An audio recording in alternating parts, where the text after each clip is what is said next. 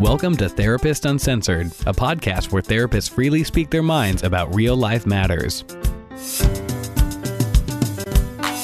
Hey, everybody, welcome back. In today's episode, we are picking up on the second half of a conversation with Doug Braun Harvey. Doug is based in San Diego, and he, along with co author Michael Vigorito, have published a very fun book, actually. It's called Treating Out of Control Sexual Behavior Rethinking Sex Addiction. It's a way of talking about sexuality with pleasure and vitality and fun and passion. And really, Doug has been instrumental in changing the conversation nationally and even been behind some laws that have been changed in the area of sexual health. It's a combination of mental health and sexuality, and I think you're going to really enjoy it. So, again, this is the second episode. If you've missed the first one, then just scroll up or down on your player and uh, you'll see it. It's the one right next to it, right before it. But certainly, if you want to, just go ahead and dive in, and it's self contained, but it'll still be fun, believe me. You probably will still want to go back and listen to the first one, but all right, let's dive right in. Now, You the dilemma with desire discrepancy is it moves too quickly to the focus on frequency. Yes. I, I think I think desire it gets confused. Frequency of sex is a different issue than desire. So one of the things I was going to say about desire is one thing a couple can experiment with is if you don't feel desirous of sex, we know people can get sexually excited if they just start having sex. So people think if they don't feel desire, they shouldn't move towards sex. But actually, many people start feeling sexually desirous after they start having sex. So have you experimented with that? Have you tried that? You know, give it a shot and say, all right, I'll be willing to start having sex and then see what happens. And to keep it to the context also of the exploitation, you know, understanding, even just in that frame, understanding unequal sexual desire and how one dialogues about it, because sometimes we trip over it and we end up being somewhat exploitive or exploited because of fear of having that dialogue. And so somebody feeling injured or hurt because they feel un- not desired by their partner because their partner's not getting an erection. They take it them. personally. And so then they get hurt. And so then you may be tempted to engage in sexuality in a way in order. So the exploitation concept can be part of it where an open dialogue about that desire could really so, help I- from. I- so, Anne, I'm going to translate open dialogue to a sexual health principle. okay. And that's the honesty Yes. sexual health principle. So, what we're really talking about now is how difficult it is to be honest about these experiences we have about sex, how much we desire it, what we like, what we don't like. These are difficult things for some people to be honest about. And for sometimes people don't even know how to be honest about it because they don't know what they like. And one of the primary reasons people don't know what they like is their relationship with masturbation. So if you if you're interested in in in how somebody has maybe doesn't know themselves sexually very well, ask them how frequently they masturbate. And we know there's a pretty good correlation between people who don't understand their body's responses and have anti-masturbation attitudes you know the way we learn about our body is through by being with our body. And if there's judgments or values about being with one's body by themselves and having pleasure as uh, not acceptable uh, they'll probably be less literate and aware of their body. So one of the principles that really helps with the two when we're talking about about consent and uh, non-exploitation. non-exploitation the other one is honesty so Yes. these principles actually really integrate with one another when you really hold them so the idea of really learning authenticity and honesty Yep. can re- that's part of the, the six principles that you mentioned Yeah. that they can So I want to give one quick t- parenting tip about honesty. It's just just real quick that parents, you know, i i one of the most common places you get questions about sex is driving the car. You know, you you know all these different. You know, you're never ready for it, right? Somebody just all of a sudden asks a question out of the blue, and a parent's like, "What do I say?" When a parent freezes and is kind of scared about any particular sex question, here's one of the where you can institute one of the sexual health principles by using honesty.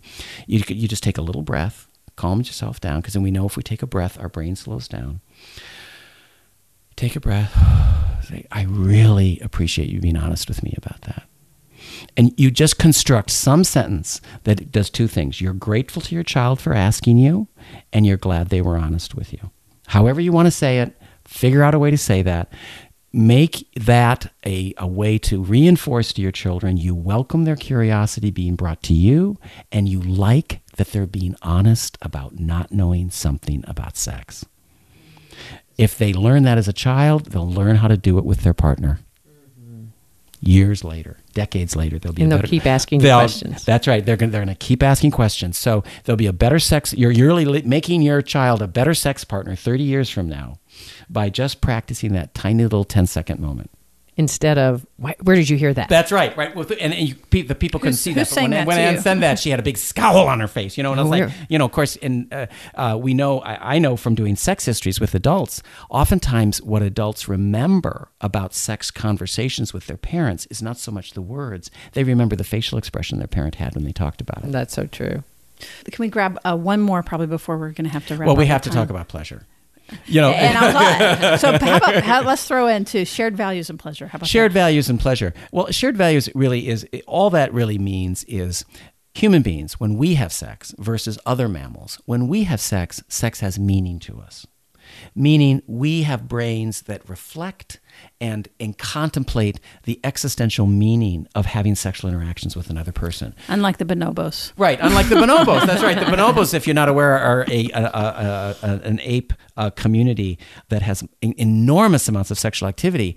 And what's interesting is they're the least violent Yes, apes on the planet, uh, and they just have they have sex with all sorts of people all the time. All, they're members of their community, so that that's that's that's where that comes from. But so so shared values is really about making sure we understand the meaning of sex. We'll teach adolescents these six sexual health principles. A lot of therapists might have them in their waiting room or have them in their wall. They're just hanging on a wall, and kids look up, "Oh, what's that?" You know, and they're kind of complaining. And it's an opportunity for a conversation. You don't start talking about this with youth. You just put the words somewhere and let them ask. They may be going through it and say, "Well, shared values." And one adolescent in particular was very proud about, "Oh, I've got that shared values down. I know exactly what that is. And the therapist was very happy about this. Oh, geez, how do you understand shared values so confidently? He said, No problem. We go to the same church. So there was this shorthand that because we have the same religion, we have all the same values when it comes to sex, and we don't even need to talk about it because our church tells us what our values are. And so, why do we need to talk about values? We know what they are, and because we go to the same church every Sunday, we have all the same values. And so, it's a way to avoid the conversation by finding shorthand, avoidant ways to talk about values, which are really difficult conversations for many people to have. So shared values is really just more about the meaning of sex and making sure, you know, if you're going to have sex with me, is it because you love me or is it because you're interested in having an orgasm with me or is it because the boys want to see if you can, you know, have me or the girls said, you know, you could never get the most handsome guy in school, so there I did and, you know, I mean, what's the motive? What's the value here? And Um, understanding your, it's really important for you to understand your own value to know whether you have a shared value, whether that's I have a value for monogamy or a value for openness, Right. Or a value for different types of sexuality, Right. And and acts, or, you or values of uh, you know I like to have sex with a, a whole range of people who express their genders in a variety of ways that I might I you know the, the actual anatomy of the genitals of a person is far less important to me than how I feel with the person uh, how the person identifies their gender is maybe not that important to me. The, the person may go by they, and uh, it's not even a he or she. It's a, and I, I might find myself very open and interested in being with somebody who lives their life in this way. And gosh, I never imagined myself capable of this. Uh, and the, these are all new ideas that we have to kind of constantly be aware of. Uh, that, this is this is something that I could find meaningful and, and, and important to me. And of course, the last one is pleasure. The idea. I'll just say two things about pleasure. The most current definition of sexual health by the U.S. federal government is actually from um, uh, the Department of STDs and HIV. It's a subgroup of the federal government. They came up with a set definition of sexual health in 2011. And uh, much like the World Health Organization I, definition I read to you, very similar, except the U.S. government took the word pleasure out of the definition of sexual health. Of course we did. This is the most 2011. This is the most current definition of sexual health by a federal agency of the United States government, and it does not say the word pleasure in it. So I can't use the most current definition of sexual health by our federal government because it isn't about balancing pleasure with safety. Hmm. It's we all could about, say it's- so much about that. yeah, you're but right, right. So I'll just leave with a story about pleasure. True story. You know, when you're the sexual health guy in the family, all your family members give you all these great stories they know. So my niece gave me this story. Uh, a a neighbor came over to her house, and uh, the neighbor had a six year old daughter. And the mother was really wanting to be a good mom and not shame her daughter about sexuality. And so, and, and of course, she came to my niece because my niece has this uncle. And so, you know, it all, it all, you know, they come over and talk to her because she gets information from me. It's that how it works. so, anyways, they came over and had this conversation. And the mother told her this story. She said, My six year old, now her, she didn't use this language. I'm going to now use my sexual health language for the rest of the story. This is not how the mother told the story. But this mother, her six year old daughter, discovered her clitoris. Now, what's so interesting about discovering the clitoris, it's the only part of the human body, male or female, uh, of, of any form of human body, that body part has only one function, and it's for pleasure. There is no other reason for the clitoris to exist in the human body other than for the body to feel pleasure. So when a girl or somebody with a clitoris discovers her clitoris, their clitoris, it's kind of interesting because it's like, is this all it does? And when a six year old discovers their clitoris, they don't have the brain operations to generalize that this works here and it'll also work at school. They can't do that till they're eight with abstract operations. So it has to work in the living room and then let's see if it works in the kitchen because they can't generalize that. So that's why six year olds are discovering their clitoris in all sorts of places because they don't realize it, it'll work wherever they go. They have, they have to see if it works wherever they go. So the, the six year old's seen if it works in the car seat and she's seen if it works in grandma's house and she's seen if it works in the cereal aisle. And, you know, every time she's seen if her clitoris works, her mother's being very kind and non shaming and says, honey, remember what I told you? You know, you need to do that in private. It's okay to touch yourself there, but you need to do that in private. And so that was her thing all about privacy, good boundaries right? Very good. Well, this goes on for several weeks, and I'm sure any parent out there that's been a parent of a six year old knows one correction does not change behavior. So this went on for several weeks. Well, after a couple of weeks, they're in the kitchen. Mother looks down, and the daughter's senior for clitoris works in the kitchen. and, uh, and, and she starts this, you know, speech that the six year old is very familiar with right now. Well, the six year old is done with this talk. She's had it now with mom. So she looks up at her mother, puts her hands on her hips, looks up at her mother, and says, Mom, if you just tried it once, you'd know how good it feels. Mom left out the pleasure. Yes. Mom didn't tell her, honey, I know that feels really good, but you need to do it in private. So if you don't let children know, you know sex feels really good. And that it's okay that it feels and good. that it's and it's and, and it's actually supposed to feel good and it's wonderful that it feels good. If you leave that out, you look like an ignorant sex educator to a six year old. That makes a lot of sense. They know that it feels good. They just don't know you know. Well, you're saying too, just to kind of wrap the pleasure into mm-hmm. the rest of the dialogue yeah. we've been having. One is that to help have a healthy desire around pleasure with yourself Mm-hmm. and to acknowledge it inside yourself that pleasure is not just a shameful, selfish act, but it's part of what helps us engage in the world. The bonobos maybe have something there, but that to incorporate the concept of pleasure in the dialogue around sexuality with your adolescent, with your partner, and in the context of the other principles mm-hmm. that you're talking about. So even if you're talking about in a let's just say a committed relationship and you're talking about what makes you feel pleasurable, being aware that you can talk about it as a sexual desire and a wanting without it only representing. I think we make a mistake sometimes when in couples talking about desire being about the other person. Mm-hmm. If I have desire or I don't have desire, it has to do about whether I'm attracted to you or not attracted to you. Yes. And so it's really hard for us to separate that and go, you have pleasurable experiences has something to do with yourself and nothing to do with the other person whether it's in your mind because our mind is a very rich and we don't allow that in the dialogue enough like mm-hmm. what goes mm-hmm. on your mind that actually brings pleasure to you and then yes. sharing it with your partner it's not just a cause effect relationship yeah it's not just physiology physiology and mm-hmm. that allows if we bring in the idea of even the authenticity hurting but not being exploitive i feel pleasure about these other ideas and being able to hear that without then shaming your partner mm-hmm. and say, God, I have a different reaction about that. Mm-hmm. That doesn't feel pleasurable to me and it feels pleasurable to you. Can we engage about that rather than you're disgusting because right. you think that. Right. Right? Like what brings us pleasure is very different. And the more we're able to dialogue and engage in it, we even open it up in ourselves. Maybe your partner's brought something that sounds pleasurable to them and your first reaction is, ugh but maybe if you explore that, maybe you stay in that uck for you, or maybe you realize it's about cultural assumptions that you've been putting on yourself. Yeah. And so, what I hear you saying, Doug, the sexual health aspect that makes this conversation sexy is that we're encouraging conversations like that, not just about how to avoid STDs. We're really part of a movement that wants to encourage a dialogue about what is pleasurable to you, what is pleasurable to the people that you're sexually involved it, with or mm-hmm. want to be, mm-hmm. and engage in an equal dialogue around that that we have differences in those things and that those differences can be okay.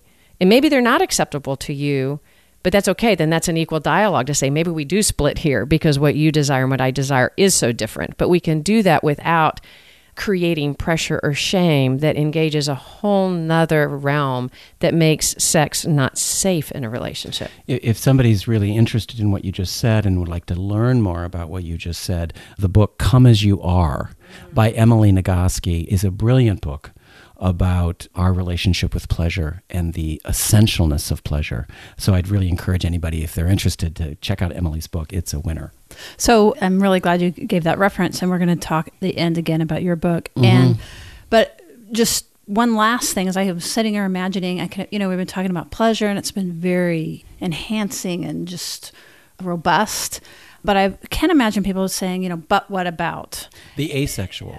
The- I, I, well, I, the the whole time Anne was talking, I'm saying, don't forget the asexuals, and I was waiting to talk about it. So I, that, Well- that, that, that's what I was thinking. So the asexuals, but also like we had a recording not too long ago with someone speaking of sexual addiction, and uh, and you at the beginning had mentioned your language around that and the thinking about that. And it's really important to bring that in. So just my thought is like, what if we do a pass on? Not where it's not pleasurable, right? Where it goes wrong from that perspective, just to loop back, loop that back in. Yeah, I think, uh, you know, I'm, I'm glad you brought that because I think what I see with people around sex addiction and, and moving to the idea of sex addiction is a couple of things. First of all, sex addiction became a very popular conceptualization of sexual behavior being out of control in the 80s, and it overlapped with the advent of the alcohol Yeah, 12 uh, industry, the treatment of alcoholism and the emerging treatment industry of alcoholism became very popular and very important, and it was a very important development in addressing alcoholism in the country. But it also coincided with a second event, and that was the advent of HIV. So not only did you have this whole idea of addiction and treatment of addiction and a hope for a way of treating addiction, but we had a threat for sexual behavior unheard of on the planet. And so when you put that threat, you have to figure out how do we understand sexual behavior that people would engage in that could have that threat and they still do it. How do we understand that? And it fit very nicely with the idea of how does somebody love their children and still get drunk? You know, uh, when, when something is so contradictory and assaultive to our basic values, we have to figure out how is it human beings are capable of this. And one of the ways in the 80s that we came to a conclusion that human beings do this is it's through addictive behavior. You can't help it you, Right, you have no that, control That's an addic- that, that, or that we cross a threshold. An mm-hmm. addiction is some notion of crossing a threshold into a way of functioning that we call addiction. And there's a whole understanding of how people think and feel and behave and, and, and, un, and, and function once they've crossed that threshold of addiction. Now, the interesting thing about addiction theory is for many people, addiction theory means once you cross into a diagnostic or clinical entity of addiction, you can't go back. You know, it's like the body doesn't return to never ever having to worry about addiction again. So that's why they call addiction a lifelong disease and you have to treat it the rest of your life Chronic because the chronic disease. There's this there's this idea that once you've moved into that territory you know you don't you don't just, you don't get to move back home where it wasn't. And that's crucial to addiction treatment. Accepting that is essential to the success of an addiction treatment method. So when sex began to be when sex began to be seen as an addiction it meant that somehow a person's sexual life can move into some range of pathology disorder disruption harm that those people now can't go back to the way other people live sexually. And if they don't monitor this successfully they will just go back and hurt people again and that is a, well, that was a very powerful narrative in the 80s that, w- that that combined around alcoholism treatment and the presence of HIV, and it stuck. it was a very user friendly idea. And I think the reason it was so user friendly is it emphasized the fear of sex. And in our culture, And abstinence. and abstinence, uh, but in our culture, more importantly, we're comfortable talking about sex when it hurts people. We really have a hard time with pleasure. So, what got absent from the whole HIV conversation, let's say, was that the part of the reason people were getting infected with HIV was because safety and pleasure were in conflict. And most human beings let pleasure win out when safety and pleasure are in conflict. And we weren't addressing that around the, the dilemmas people were in around preventing HIV infection. How can you have really pleasurable sex and try to stay safe? And the only solution we had was a latex condom. And that wasn't very effective. So, sex addiction became this way to sort of understand how people behave this way. And I don't think it's an accurate understanding of the behavior. The American Association of Sex Educators, Counselors, and Therapists, which is the association in the United States, AASECT is its acronym, they certify the sex therapists in the United States. Now, this is really important for the listeners. A certified sex addiction therapist is not a sex therapist. I've been to many talks right here in Texas where people have said to me, Well, I go see a certified sex addiction therapist. Isn't that a sex therapist? And I'm stunned. That, uh, because here's just a consumer piece of information. To become a certified sex addiction therapist in the United States, which, by the way, is certified by a private company, not a, an organization like AASECT, which is a nonprofit membership organization, it's done by a private company that certifies sex addiction therapists. And to be a certified sex addiction therapist requires no training in human sexuality at all. You can, you can go through all of the training to become a certified sex addiction therapist, and they don't require you to take any courses in human sexuality. Is that because it's so focused on the addiction concepts and Well, the idea of treating addiction? Yeah, and particularly the sex addiction model is, is a trauma focused model. Even, even the Association of Sex Addiction Therapists has trauma in the name of their membership association. So it's very much a trauma lens that they see and understand sex addiction. Now, other ideas have emerged uh, around neuropathology in the brain and a variety of other things, but there's still this basic notion that something physiologically, something psychologically, something's going on. You've entered a state that we call addiction, and that's a disordered state. And I just don't believe that this form of human behavior is a disease or a pathology. I believe it's a problem. We have some sexual disorders. We have a lot of problems when it comes to sex. And then most of us all have sexual worries. So there's worries, problems, disorders. And I think out of control sexual behavior is a problem that many people with this problem also have diseases. They might have depression, they might have drug addiction, they might have bipolar disorder, they might have a personality disorder, they might have Parkinson's disease and they're taking medications. I, I you know it could be a variety of things. But the actual out of control sexual behavior in and of itself as a separate entity is a human behavior problem. And so I define out of control sexual behavior as when a person's sexual urges, thoughts, or behaviors feel out of control to them.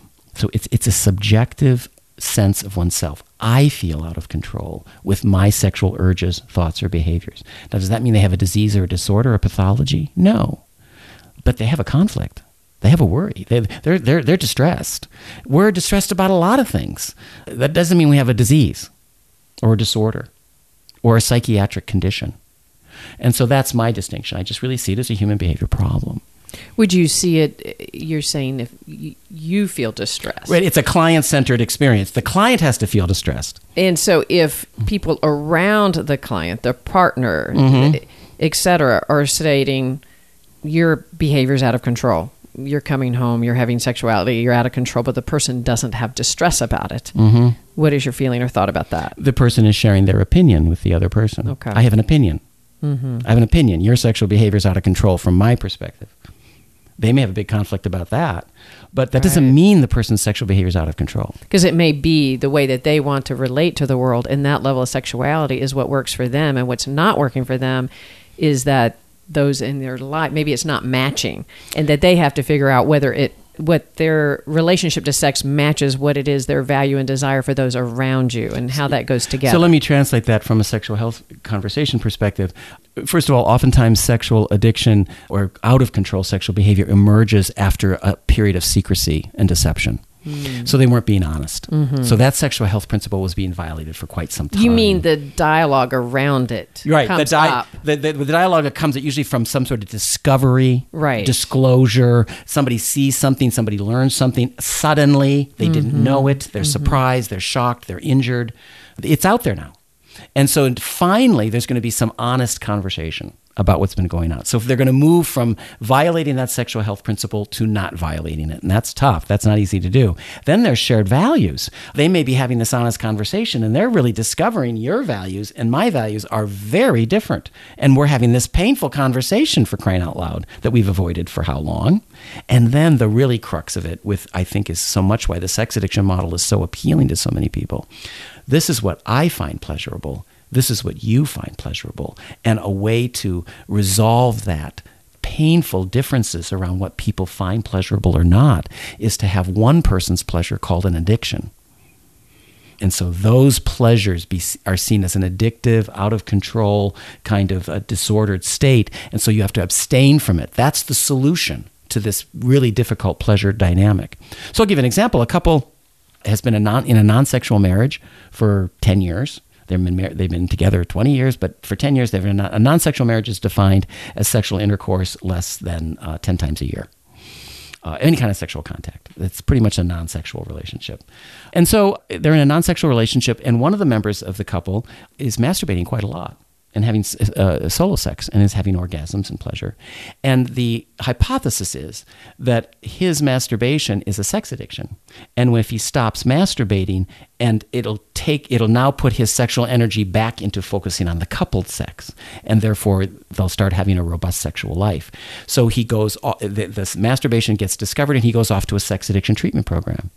And the sex addiction treatment program says to him you know yes that all that masturbation is your sex addiction so you need to stop masturbating so you can become available to your partner and that sexual energy will go there. That's the idea that's a sex addiction interpretation of that and what you're saying then, and what would your interpretation be of that? Well, first of all, this is not sexual behavior that is that has to be concerned about STIs, HIV, or pregnancy. So that's off the books. This, you know, solo sex is not bringing that to risk. It's consensual uh, unless the person is watching children having sex with uh, uh, you know with adults or unless the person's watching images where maybe sometimes people like will record people undressing in locker rooms without their consent and people you know sometimes people watch videos of things that people were in sexual situations without being known they were being filmed or cameraed. That's non-consensual. So some people have that but that's a small exception. That's not the typical way but they're out there. So usually solo sex is consensual um, and non-exploitive in the sense that now this is where political values get in. Many people believe the production of sexual imagery cannot be anything but exploitive, that it's impossible for it to not be exploitive. Or sexual imagery. What you're meaning, that listeners may know that as pornography, but right, in a right. sexual health way, you're saying right. sexual imagery. It, it's sexual entertainment imagery. Mm-hmm. Uh, you know, it's, it's imagery designed to arouse and uh, create orgasms and pleasure or to reflect somebody's erotic interests. They look at images that look like the things that they turn them on. And so some people believe the production of these images, whether they're done commercially or amateur, cannot be anything but exploitive. Some people just take that stance. But that's a stance, not necessarily the actual circumstances of whether it's exploitive or not. It, so we have to kind of sift that out. So oftentimes, sexual imagery will be a, a values or a principle difference in couples where one person sees sexual imagery by definition as exploitive and the other person doesn't. These are big arguments. Yeah, those are really big, big arguments. arguments. And, and that the solution to this argument is to the sex addiction folks in particular would come down on the side that sexual imagery probably is exploitive and that you should abstain from it because it is exploitive. But I, I think the person themselves has to figure out when sexual imagery for them becomes exploitive in so their you, own value but, system. Yeah, back to the to the case. Yeah, because you had just asked, well, what would what would be the interpretation of the case? Yeah. Just... So so th- this was one of the things the couple had to deal with was one of the persons of the couple saw sexual imagery as exploitive and objectifying, and the other person didn't. So and you they, have a values had, conflict. They had yeah. they had a big values conflict, but it was honest and it was out in the open. Mm-hmm. And he had pleasure from that experience. And you know what? She finally said she did too. So they were able to. So when the erotic became no longer a secret, he got to know her better. He had this whole idea she would be, you know, totally upset that he likes looking at imagery. So he was off on his own and And don't- he- we don't have time to jump into he a didn't. He to didn't. an he attachment didn't, dialogue, He, did, but he I'm didn't dying know to. her. Right. He didn't know her. And it was again f- sharing who we are erotically is an ama- amazingly powerful way to get to know people we love. I think that's a wonderful thing. And if I can follow Sue's lead in the yes, but, Mm-hmm. What would happen in a in that same dialogue, that same dynamic? Mm-hmm. Well, maybe not the same because you, you've you've really highlighted a lot of the shifts in values, and and, and I hear what you're saying. Is if you And I'm also talking about like four to five years of a couple sitting with each other and getting to know each getting other. Absolutely, That didn't happen in a month. and, and, and, and you're and you're talking about the whole like the the addiction model being pathologizing Yes. and to say let's remove that sexually behavior and let's remove it and get you to stop that and then there'll be sexual health right, Right. like so your model is that and i think it's a beautiful addition to this is like no let's bring that in and really get to know it more deeply and Mm-hmm. how the two people relate to it and it took years Without having to identify with the disease Without to having the conversation. So, what would you say though if you if the individual, which I guess is what you are saying, if the person is distressed, what if the partner is seeing and feeling X'd out because watching what is the term? Sexual imagery. Sexual imagery. Thank Yeah, you. I'm yeah, going to practice mhm. that. Yeah, practice good. that. See, The I love it when people have sexual health conversations and then they want to change their language. I'm changing my language. I love that. Good so we're you. watching watching sexual imagery, but ends up doing it somewhat compulsively. As a psychologist, there is compulsivity. Mm-hmm. Yes, right. So we- right. so if we're we're moving away from the addiction, you're moving away from the addiction model. Mm-hmm. But we're seeing things, and there's a compulsive connection between sexual imagery and masturbation that becomes, in some ways, siloed off right? And that can happen where that the individual finds more pleasure through sexual imagery and compulsive that that kind of precludes the ability to be relational with that what would you say about that Well, you've linked a lot of things and made assumptions along the way that could I, have that I was- no idea if they're true. I have That's no- true. I mean, it's like it's a lovely story, but I don't know if it fits the client. right We right have to we have to get to know the client. So the way I work with out of control sexual behavior, it's a very assessment upfront activity. Mm-hmm. So we look at if there's mental illness, is there a relationship with drugs and alcohol that's problematic? Is there physical illnesses or medical conditions that haven't been identified? Are they physically safe in the home? Is there domestic violence? Is there suicide? Is there other kind of issues around lack of safety in the home? That has to be looked at before we even do anything else. If, are those, it. those, because Yeah. Mm-hmm. those can all be factors that create dysregulated sexual behavior. Right. So, so I guess this, we're going to have to start wrapping. But I guess what I'm saying is like, and we have been, which I love, sex health, sex positive, and bringing things in. But we are also adding that there are things that can be. I'm going to ask you to find the word because now all I can hear is is, but maybe compulsive or what you're saying is Here's how I would say it. Or if you're violating these principles. There's Yes. where I'm going to go. Thank you. There's sexual behavior that you're calling compulsive, but I'm going to say violates one or more of the sexual health principles. okay. Say more. and that when somebody is uh, maybe secretively masturbating at a high frequency or having sex with somebody outside of their relationship agreement or somebody's you know whatever they're doing they're violating one or more of those sexual health principles quite frequently in order to engage in that activity so my model says this you don't have a disease you need to align your life with six principles of sexual health if you start aligning your sexual life with these six principles you won't have out of control sexual behavior they're they're mutually exclusive. So I think that is a really great kind of summary. And that, so part of it is we're, we're going to, on our show notes, really outline these six principles again. And you had said that maybe there would be a paper, or do you have anything? To, I, I, I, I do have a couple of things. What I'm going to probably link people to is my website, which has a lot of resources. Which is what? Uh, my uh, the Harvey Institute. Dot com. The company we have is the Harvey Institute, where we're our mission is to educate health professionals to have sexual health conversations. We believe healthcare in America will improve if the doctor, the nurse, the therapist, the OBGYN you go to is capable of having a sexual health conversation with you. Your sexual health will improve. and you have made so many remarkable national strides at changing this conversation. Uh, yeah, let me even tell in you Texas. a couple. Uh, California law just changed in June, where now all foster youth in every county of the state of California is required to attend both comprehensive sex education classes. The social worker has to make sure the youth attended both the junior high and high school comprehensive sex education. Secondly, all the social workers, all the foster parents, all the judges, all the attorneys, everybody who comes in contact as a professional with the foster youth has to be trained how to have a sexual health conversation. it's law in the state of California, and it's a That's fully funded law. That's and great. this came out of our intervention we did with LA County. So we're very excited that an, inter- an intervention we started in LA County has now become the law of the state of California. That's fantastic. Uh, so you know, so you know, I, I think the thing why I'm so passionate about doing podcasts like this, I really believe sexual health conversations matter. And you never know the ripple effects of these conversations. We'll, we'll, we'll never know what somebody might do with a sentence one of us said here, how it might help them, how it might make them more curious, how it might make them more open, it might make them more interested in something. And Less that- shaming with their child, which Right. could have a That's right. lifelong ripple effect. less, That's right. shame, less shaming and more interested and more Yeah. curious, more interested, right? So, so I'm I'm very committed to these kinds of conversations with people like you who are so generous with creating forums for the public to you know have these sort of you know uh, conversations with people they would maybe normally never get a chance to meet, like you know like me or something. Yeah, Exactly. So. I'm I, I just thank you for that, and I think you're you, you well, none of us are going to know what the outcome of our conversation's been. Though we would love to hear from our listeners Yeah, what outcome that you did have that you're aware of. Yeah, what what are you what were you dying to say to Doug or any follow-ups or anything like that? Feel free to just uh, let us know. And The book is called Treating Out of Control Sexual Behavior Rethinking Sex Addiction. And so it's really the sexual health model for looking at out of control sexual behavior. Many of the things we did talk about here at the end are in the book.